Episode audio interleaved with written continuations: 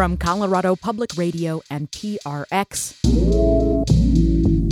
this is On Something.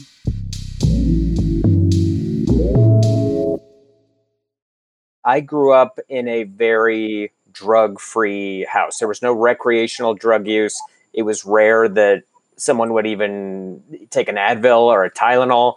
So I didn't have a lot of experience with drugs. This is Andrew Orvedahl. He's a comedian and storyteller based in Denver. But as soon as I became like a tween, I knew that marijuana was a thing. And, and so I'd have these conversations with my mom about it. She told me it was a powerful hallucinogen. She was like, Yeah, I tried it like once and it's just powerful. She basically described like the rawest acid you've ever heard in your life. And so it terrified me. So I didn't go near pot. I was like, oh no, I'm not to like blow my mind on this pot. But eventually, when he was a teenager, growing up in pre legalization Colorado, his curiosity got the best of him.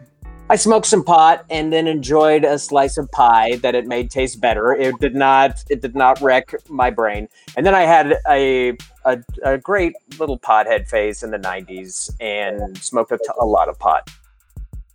After that phase, Andrew kind of stayed away from pot for a while, like 15 years. And in that 15 years, a lot changed. Weed became legal in multiple states, and in that time, the stuff became more potent. And then a couple of years ago, Andrew signed on to a comedy festival in Oregon.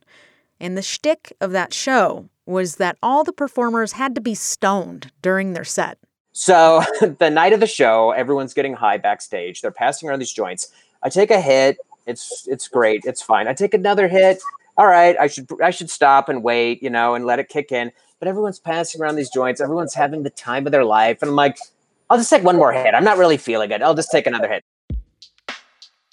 You can probably see where this is going. Andrew got very, very high. And while he was backstage getting ready for his set, he noticed something weird. As I'm pacing around backstage, I see something out of the corner of my eye on the floor. And I don't know what it is, but it's gross. And I'm like, don't look at it. Don't look down. Just keep walking by it. It's nothing. Don't look down.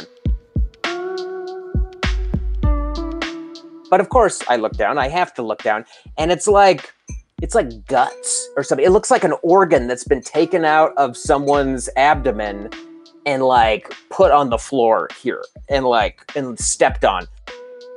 Andrew started freaking out. I was just like, ah! My brain just melted down. Andrew's mom, as it turns out, was a little bit right that marijuana turned out to be a powerful hallucinogen. It turned something pretty ordinary into this gruesome crime scene.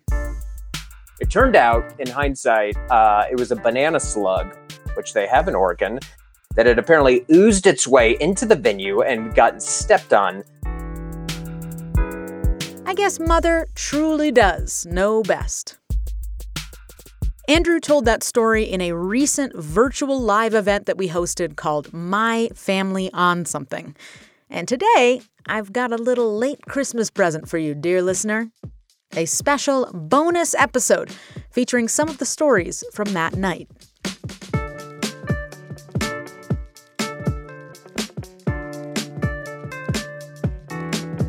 This is On Something stories about life after legalization.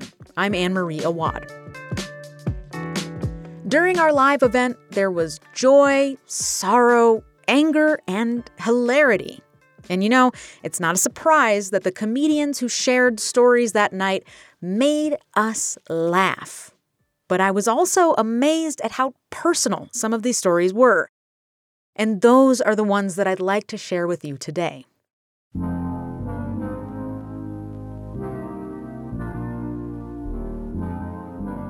And I'll have a little help presenting this episode.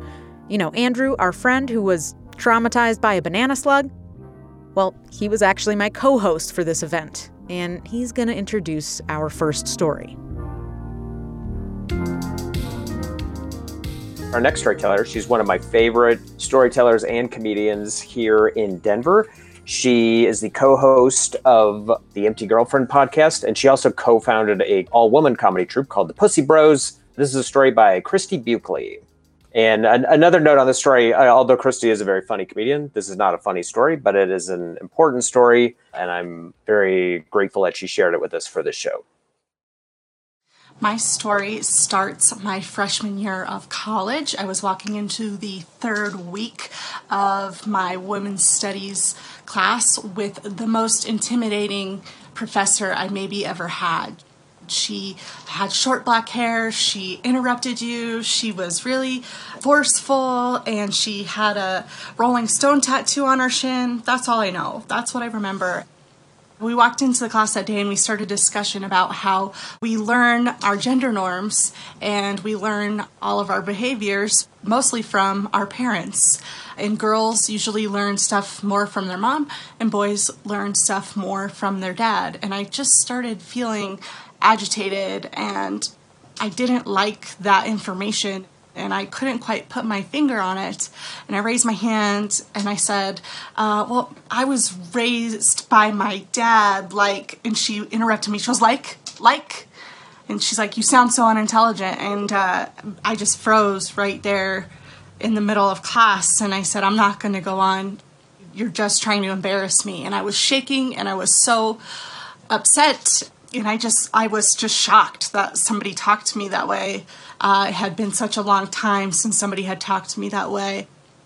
But the funny thing is, with that question of I was raised by a single dad, how would that affect my behavior? That's not even true. I wasn't raised just by a single dad. I was raised by my dad and a stepmom for 10 years.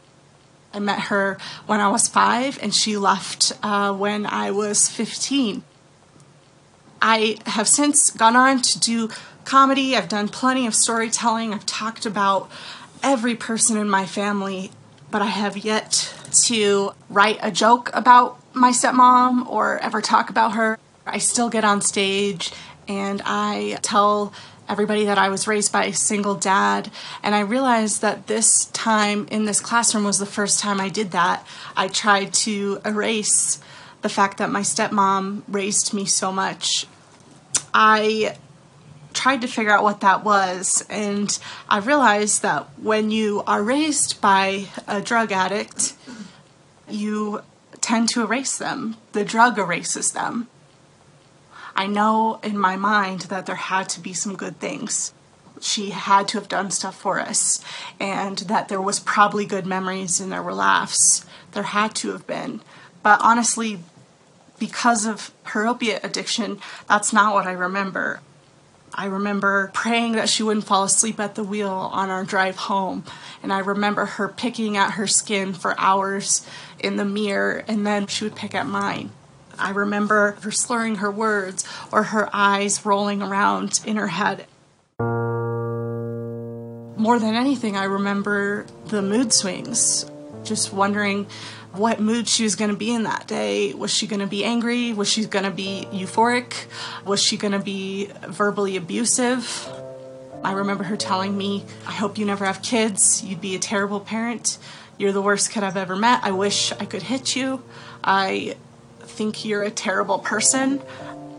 All when I was, you know, 10, 11, 12 years old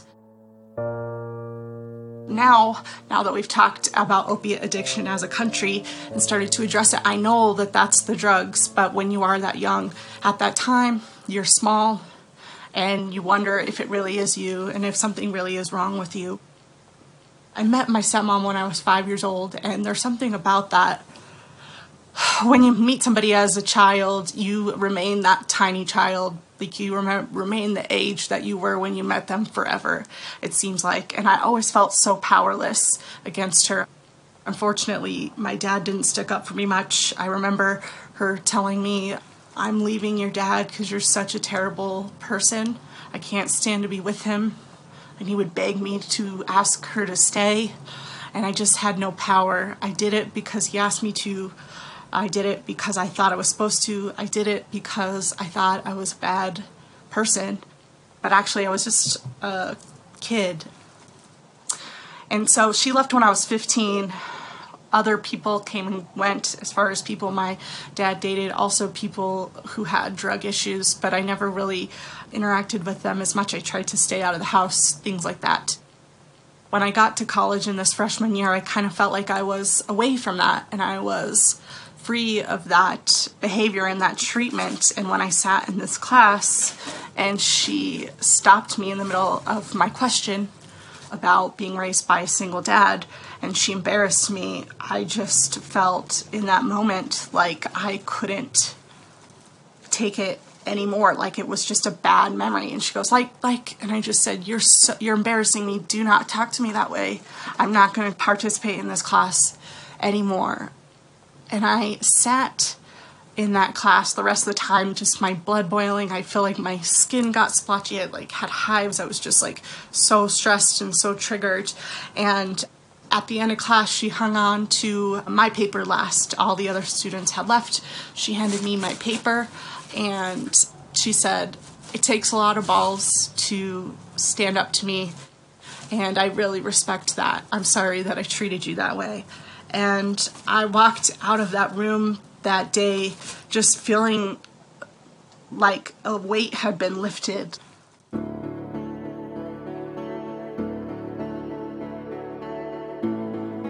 I'll never be able to erase the fact that I was raised largely by a drug addict, but I'm not that five year old child. Like, as an adult, I get to choose how people treat me. And if you are being raised by somebody who's a drug addict, just know that their drug is not you. It's not. It doesn't make you you. The way they treat you doesn't doesn't reflect reality. And you get to choose as soon as you grow up to be treated the way that you want to be treated.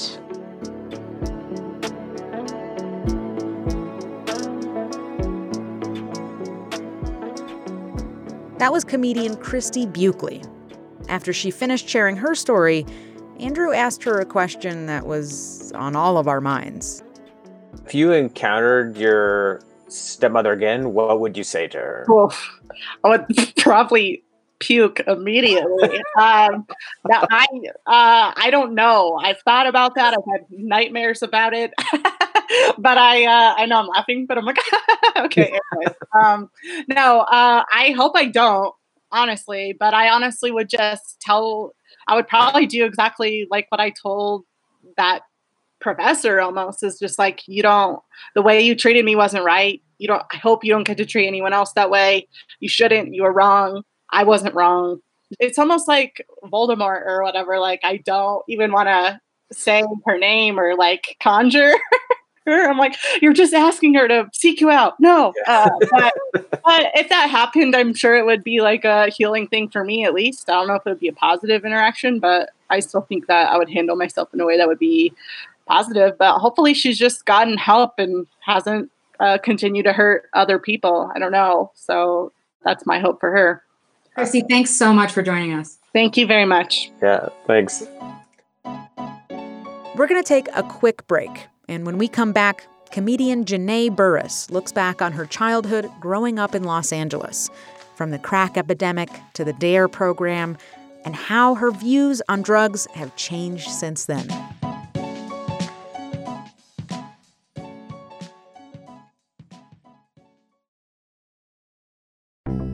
Hey, it's Anne.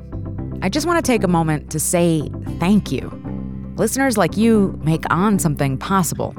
Hundreds of thousands of people have listened to our podcast since it launched back in 2019.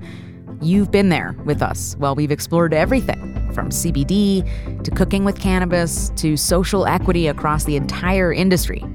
It is really humbling, and I am so grateful. The reporting, the stories told, and the issues explored, you made all of that possible. And if you feel like helping our show, head to onsomething.org and contribute if you can. Once again, thank you so much.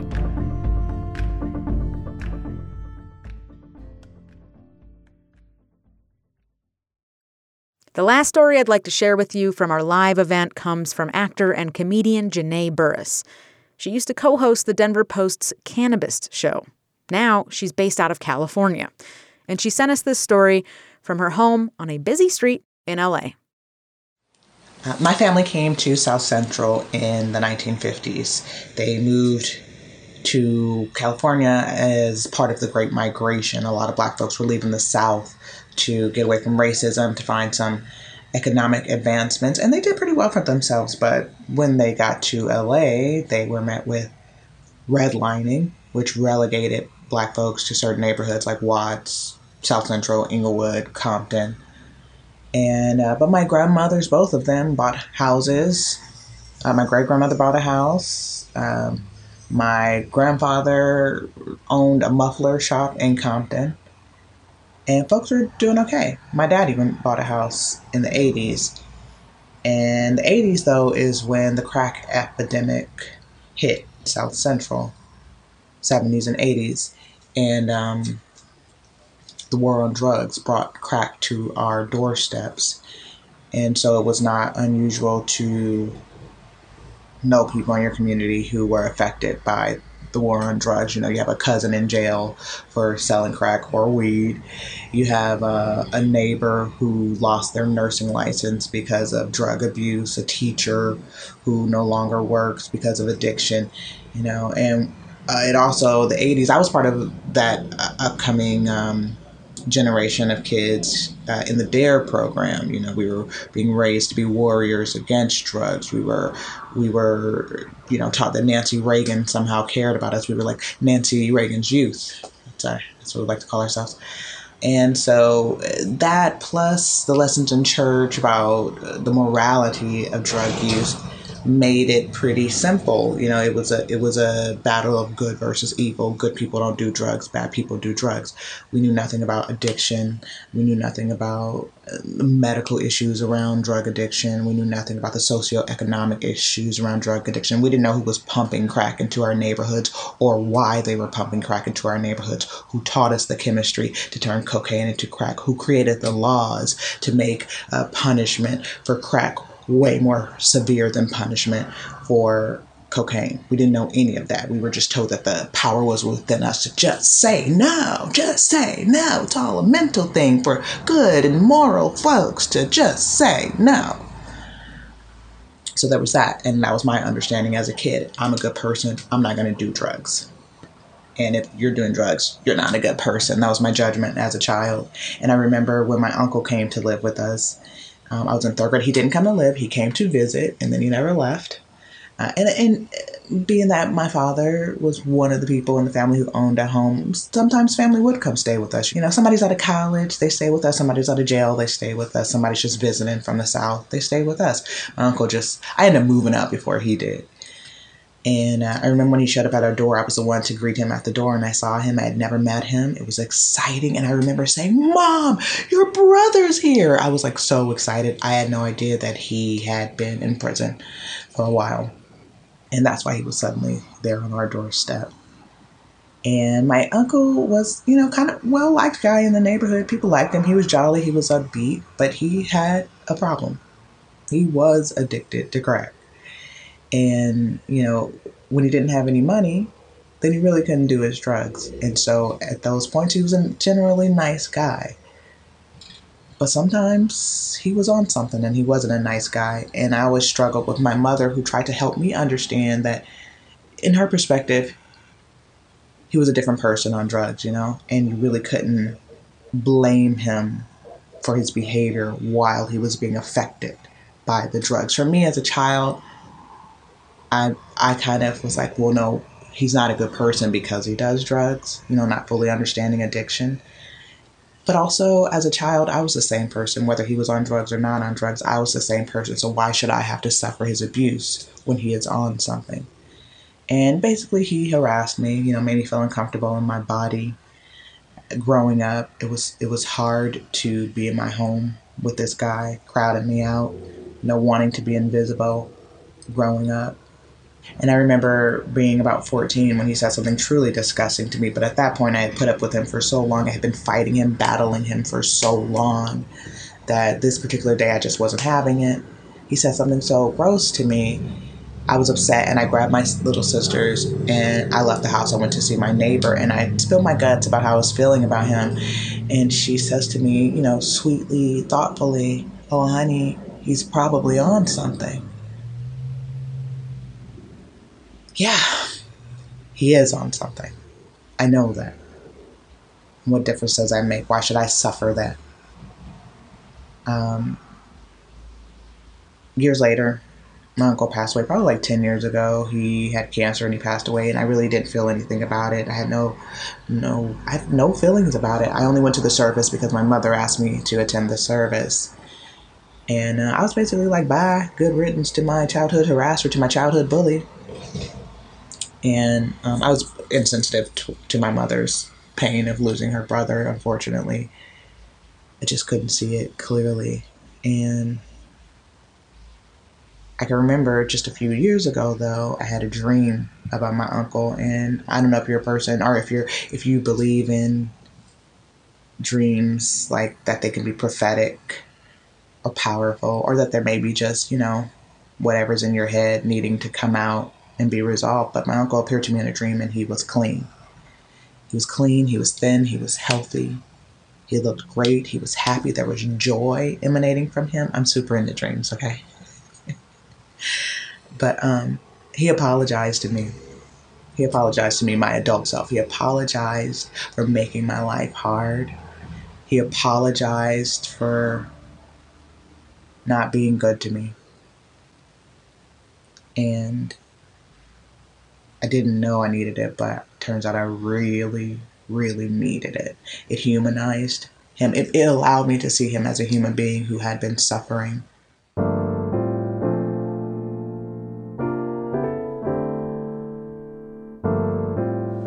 and and I survived his years of bullying and harassment. And I'm an, I'm a fine, okay, adult human being, but um, I just now understand that um,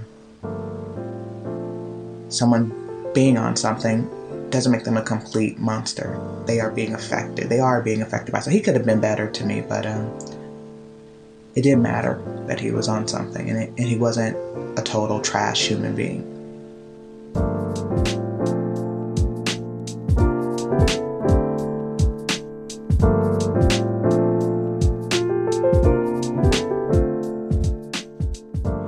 Was Janae Burris. You can check out more of her work on Twitter and Instagram. Her handle is at Negative Negro. You can also check out Christie Buchele, our other storyteller from this episode. Her handle is C A. That's C A B U C H S Y. And of course, thank you so, so much to Andrew Orvedahl for helping host this event, for lining up our storytellers. And also, thank you to the Kendall Smith, the wizard of all things event at CPR. He helped organize this and put the whole thing together. Now, I know what your next question is going to be. Uh, where, where's season three of On Something? On Something season three is coming to a feed near you this spring. So stay subscribed, and thanks for listening.